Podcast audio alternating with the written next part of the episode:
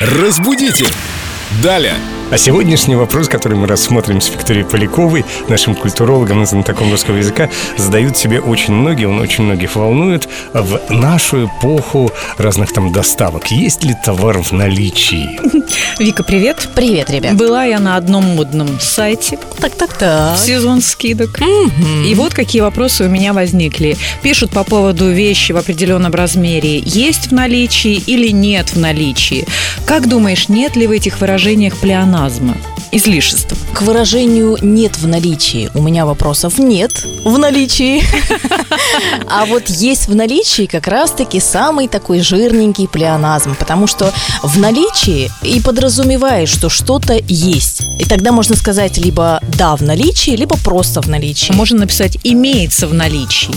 Но это будет то же самое, что и есть, по большому счету. Поэтому просто фразы в наличии достаточно для того, чтобы человек понял, что это есть и доступно для заказа. Ну, а для тугодумов можно, конечно, написать «имеется в наличии есть». Ну что, мы с этим разобрались? Разобрались. Разбудите! Далее!